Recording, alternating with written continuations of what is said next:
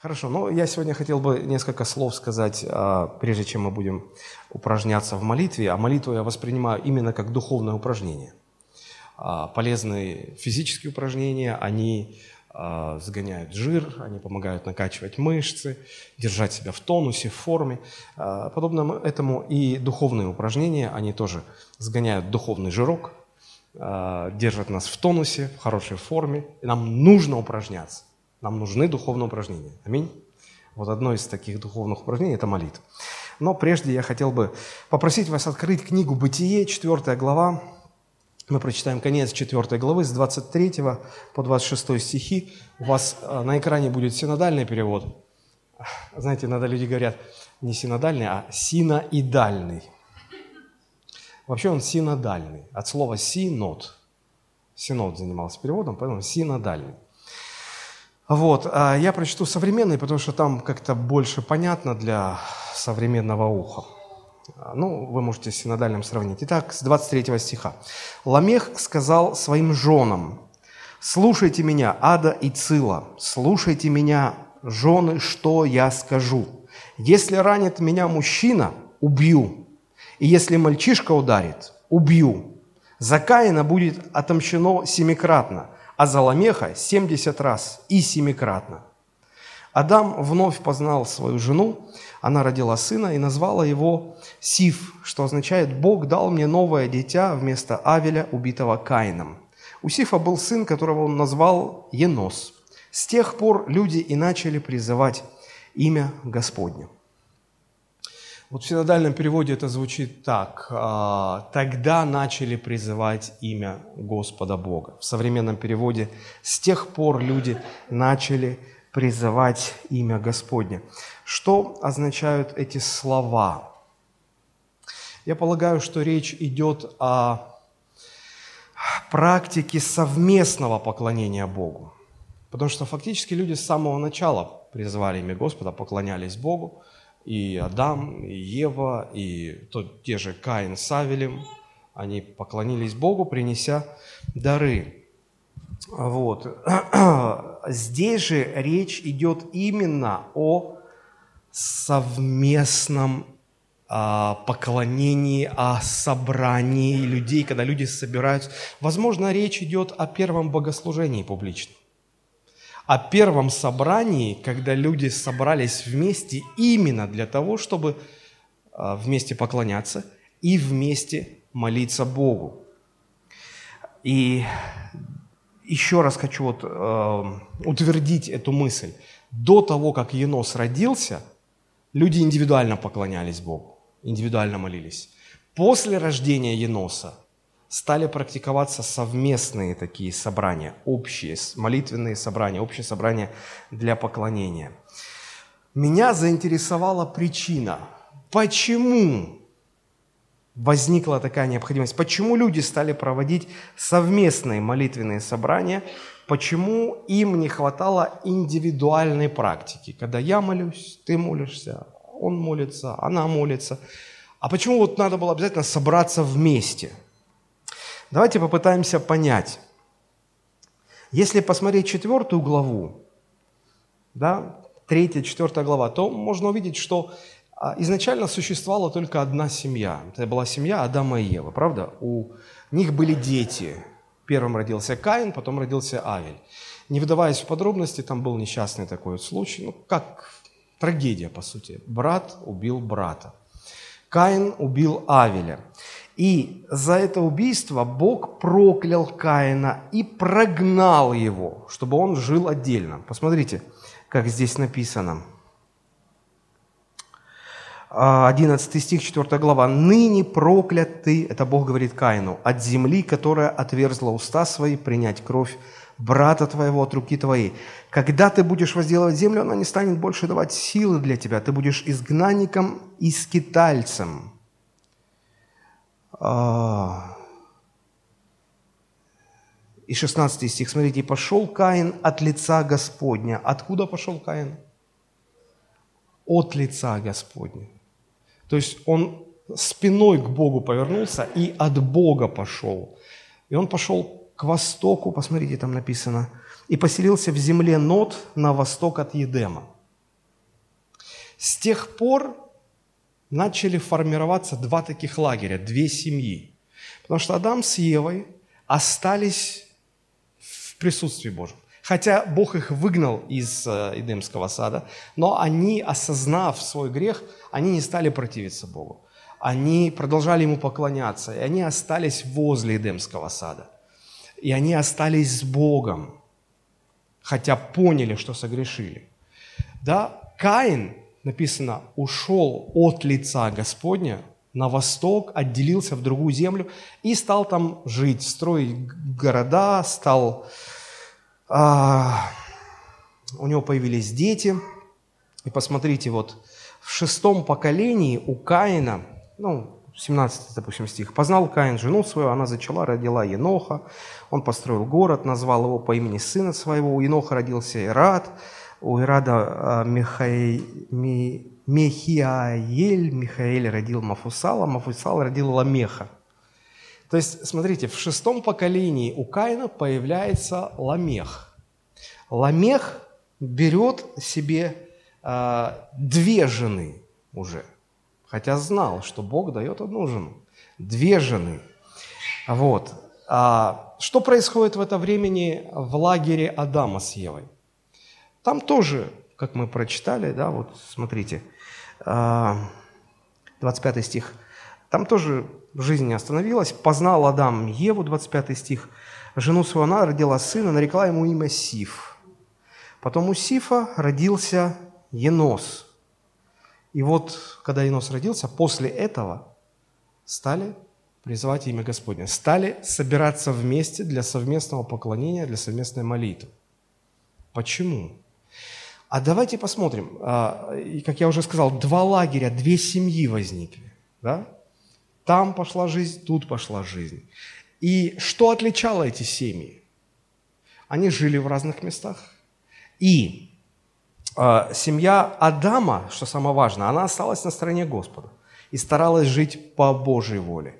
Семья Каина, там шесть поколений, Ламех, да, они противопоставляли себя Богу, и они стали жить по-своему. И вот мы видим э, в 23 стихе первое собрание совместное, которое происходит а, в стане Каина. Смотрите, 23 стих. «И сказал Ламех женам своим». Я буду читать современный перевод, потому что синодальные там закрутили переводчики, не понять. Смотрите, Ламех собрал своих жен, две жены, уже протест, не одна, а вот у Адама одна, а я круче, у меня две будет собрал их, это уже такой семейный совет, и сказал, слушайте меня, Ада и Цила. Авторитарный такой вот характер. Слушайте меня, жены, что я скажу вам. Заметьте, как здесь противопоставляется жизнь по Божьей воле противопоставляется жизни, когда человек сам диктует свои правила и говорит всем своим вот, в окружении, говорит, слушайте меня, я свои правила сейчас вот установлю. И что же эти за правила? Если ранит меня мужчина, убью. А, с чем это связано? Помните, когда Бог от, отсылал Каина и, и сказал, ты проклят, и Каин испугался, теперь каждый меня может убить. Бог сказал, я, я положу на чело твой знак, так что ну, никто не будет это делать. А если вдруг, если вдруг, то воздастся ему всемиро. Вот. Здесь Ламех, как продолжатель рода Каина, понимает, что та же участь ждет и его. Только он уже не будет доверять этому знаку Божьему. Там. Вот, буду я еще ждать, пока кто-то там увидит этот знак. Только угроза ко мне, только попытаешься тронуть меня, только попытаешься ранить меня, убью. И если мальчишка ударит, то есть он, он настолько агрессивно говорит, даже если вот ребенок, ну пацан, ну в шутку может ударить, все, убью. Это мое правило. За Каина будет отомщено семикратно, а за Ламеха, то есть он говорит, что там Каин, я круче. За меня в 70 раз семикратно, плюс еще я себя в обиду не дам. Видите, здесь такой вызов, протест против Бога. Противопоставляется. Я свои правила установлю, я по-своему буду жить. И вот смотрите, а, а потомки Адама, потомки Сифа очень быстро узнали, как ситуация разворачивается. Для них это было очевидно, что а, мир разделился на два лагеря, на два враждебных лагеря, которые противостоят друг другу. И вот лагерь а, потомков Каина, он настроен враждебно и агрессивно. С Еноса берет начало совместная молитва и совместное поклонение, где призыв имени Господа а, употребляется в контексте общего собрания. И а, сделано это как ответная мера на то, что стало происходить в другом стане. Потому что нечестивые потомки Каина, они строили и концентрировали свою жизнь не вокруг Бога. Если вы почитаете там дальше, они э, концентрировали свою жизнь вокруг человеческих ремесел, занятий, учреждали свои правила, устанавливали свои порядки, совсем не такие, какие э, изначально установил Бог. И вот семья Сифа, Сифа, сына Адама, в противоположность стала призывать имя Господа – они увидели, раз они собираются, и там более амбициозные начинают менее амбициозным диктовать правила. Они же собираются, у них организованно это уже все происходит. Они поняли, что и нам нужно собираться вместе для того, чтобы позиционировать себя как общество Господне. И вот здесь у этой фразы тогда начали призывать имя Господа, и, возможно, в, евре... в древнееврейском языке второе прочтение, когда с тех пор а, и таким образом сыны стали нарекать на себе имя Господа. То есть они стали показывать, мы, а мы Господни. Они нет, а мы Господни. И получилось, что на земле развивалось две диаметрально противоположные группы – позже, которые, одну группу стали называть сыны Божии, потому что они именем, именем Божьим стали себя называть, а вторые сыны человеческие, потому что они ассоциировали себя с человеком, противостоящим Богу, которые захотели жить без Бога. И вот я сейчас попытаюсь сформулировать причину возникновения первого общего молитвенного собрания для поклонения совместного. Вот, а, пожалуйста, выведите ее. Формулировка такая примерно. Дальше. Видя прогрессирующее разделение мира на два лагеря, первый из которых выбрал жить без Бога и утверждать свои собственные правила, представители второго лагеря принимают решение собираться вместе для общей молитвы и поклонения Богу, чтобы защитить себя и будущее своих потомков от разлагающего влияния безбожных людей первого лагеря. Вот в чем было дело. Вот как обстояло, обстояли, э, вот как, какой была ситуация в то время. Преемственность благодати принадлежала семье Сифа, и они хотели сохранить это. А преемственность бунта и греха прослеживалась через поколение Каина – и они были намерены и дальше противопоставлять себя всему, что было связано с Богом. То было два духовных течения, которые противились друг другу. И чтобы защититься, нужно было что-то предпринять, нужно было что-то сделать. здесь очень важно понимать масштабы проблемы. Потому что в те времена, вот четвертая глава книги Бытия, людей на земле было очень мало. Представители обоих а, лагерей, они вряд ли а, были больше там нескольких сотен человек. Сегодня мало что изменилось, кроме масштабов и декораций. Да? Вот. Сегодня масштабы гораздо больше. Но даже при тех маленьких масштабах потомки Сифа понимали, что надо что-то делать. Надо ну, предпринять какие-то э, усилия для того, чтобы противостоять. Насколько сегодня в укрупненных масштабах это становится важнее? Нам нужно понимать этот момент. Вы спросите, ну хорошо, интересная мысль, что для нас это означает сегодня? Дело в том, что сегодня те же самые два лагеря, просто ну, их, они стали огромными. С одной стороны, это те, кто стараются устраивать свою жизнь без Бога, вопреки Богу. И второй лагерь – это те, кто хотят жить с Богом, вокруг Божьих ценностей. Масштабы разные, но суть одна и та же. А, вопрос, для чего собираться на молитвенные собрания, если можно каждому в отдельности молиться у себя дома? Ведь можно же молиться. Можно. Индивидуально. Для чего нам совместное поклонение, если каждый дома может закрыться в своей комнате и индивидуально поклоняться Господу? Почему их не устроило индивидуально? Почему они обратились к совместной форме? Да потому что они понимали, что если они это не сделают, они не устоят. Они не устоят в вере. Вот по той же сегодня причине и мы, если мы не будем собираться вместе, мы не устоим. Тогда это давление было еще не таким сильным, как сегодня. Сегодня это давление намного сильнее. И поэтому необходимость или актуальность того, чтобы быть вместе, собираться вместе на молитвенное собрание, противостоять этой идее индивидуальности. Да чего, зачем там каждый может индивидуально сам там дома? Может, но... Но это не поможет. В мире организованной преступности должна быть организованная праведность. По-другому никак.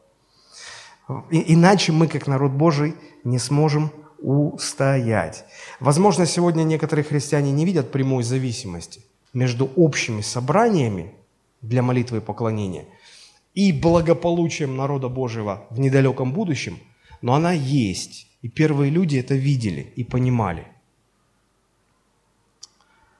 Та стратегия сработала тогда, она будет работать и сегодня. Но самая большая проблема здесь в том, что современные христиане этого просто не понимают не осознают, не хотят об этом думать. Важность совместных собраний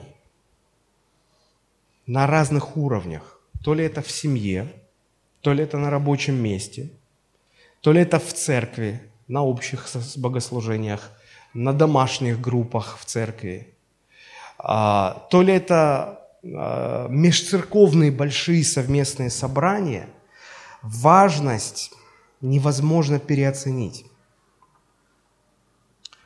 Если этого не будет, то людям будет очень тяжело а, устоять в вере.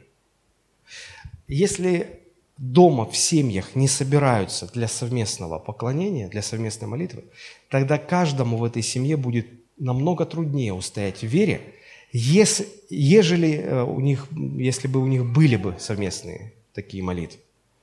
А, на рабочем месте, если работают, ну, в коллективе, допустим, 10 человек и 3 человека верующие, вот, если они не будут вместе собираться на рабочем месте, то им будет гораздо тяжелее сохранить, сохраниться в вере, нежели если они будут практиковать совместные встречи для молитвы поклонения совместно.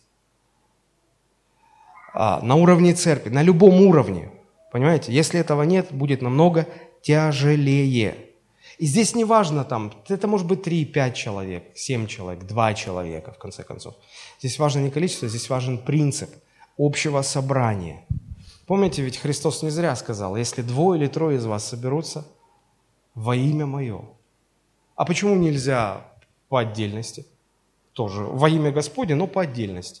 А почему так важно? Ну, три, два или три во имя Мое. Да потому что важно, важен сам факт совместного собрания. Без таких совместных собраний нам недоступен тот уровень силы и защиты Божией, которые э, возможны, если мы собираемся вместе. Что сегодня нас заставляет собираться для совместной молитвы? Да то же самое, что и тогда семью Сифа. Давайте мы посмотрим слайд. Я при, привожу четыре основных причины – а что заставляет нас собираться для совместной молитвы? То, что существует духовное противостояние тьмы свету. Она существует. Тьма давит. И если мы не будем собираться вместе, а, мы не устоим. Нас тьма победит. Второе. Мы хотим, чтобы люди обращались к Богу. Наши ближние, наши друзья обращались к Богу. И поэтому мы собираемся чтобы молиться совместно о них. А, совместные молитвы а, – это молитва совершенно другого уровня, нежели, индивидуальная. Если в молитве одного человека есть сила, то в совместной молитве эта сила умножается. Третья причина – устоять в вере и не впустить в себя грех. Если не будет совместных, ну, это, знаете, как вот старая-старая притча, когда отец, а, умирая, сыновьям завещал, он взял там из веника одну тростинку, вытащил и говорит, смотрите, она легко ломается. А вот веник целиком. Попробуйте сломать. Уже не смогли сломать. Примерно такой же принцип. Ну и четвертое. А почему мы собираемся вместе? Это практическое выражение своей принадлежности к Божьему народу. Мы говорим, мы Божьи. Мы Божьи. И мы это заявляем, и мы э, ассоциируем себя с Богом, мы позиционируем, мы Божий народ, мы не просто отдельные святые, мы Божий народ, мы вместе, мы именно народ. Чем больше мы это осознаем, тем больше будем посвящать себя общим собраниям. Потому что я понимаю, что вот, э, не все верующие понимают эту истину, и их тянет в собрание – чаще наоборот из собрания тянет. Но, но это, это неправильно. А, смотрите, хотя Божий народ начался вот с того маленького ручейка, когда а, со времен а, Еноса стали собираться вместе, со временем этот маленький ручеек вылился в огромный-огромный поток, широкая-широкая река.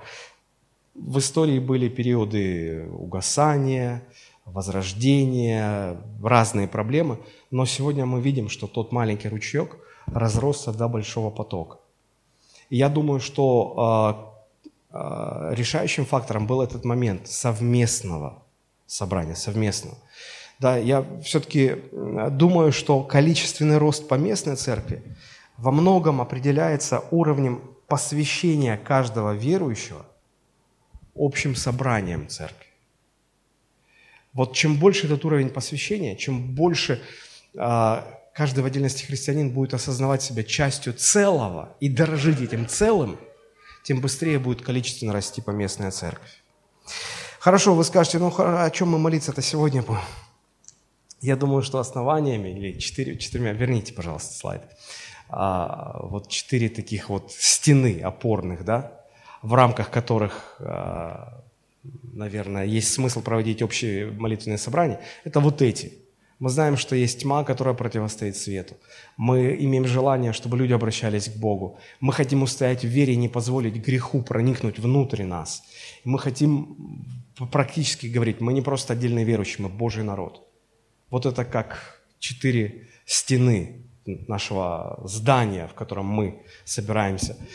И это соответствует тем же направлениям, которые были у первых собраний молитвенных.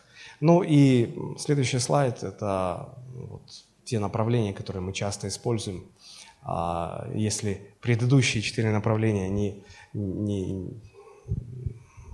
не вдохновляют вас на, на какие-то конкретные молитвенные нужды, то вы можете использовать эти. Я предлагаю нам сейчас, вот, сознавая те истины, которыми я поделился – начать э, молиться, перейти уже непосредственно к молитве.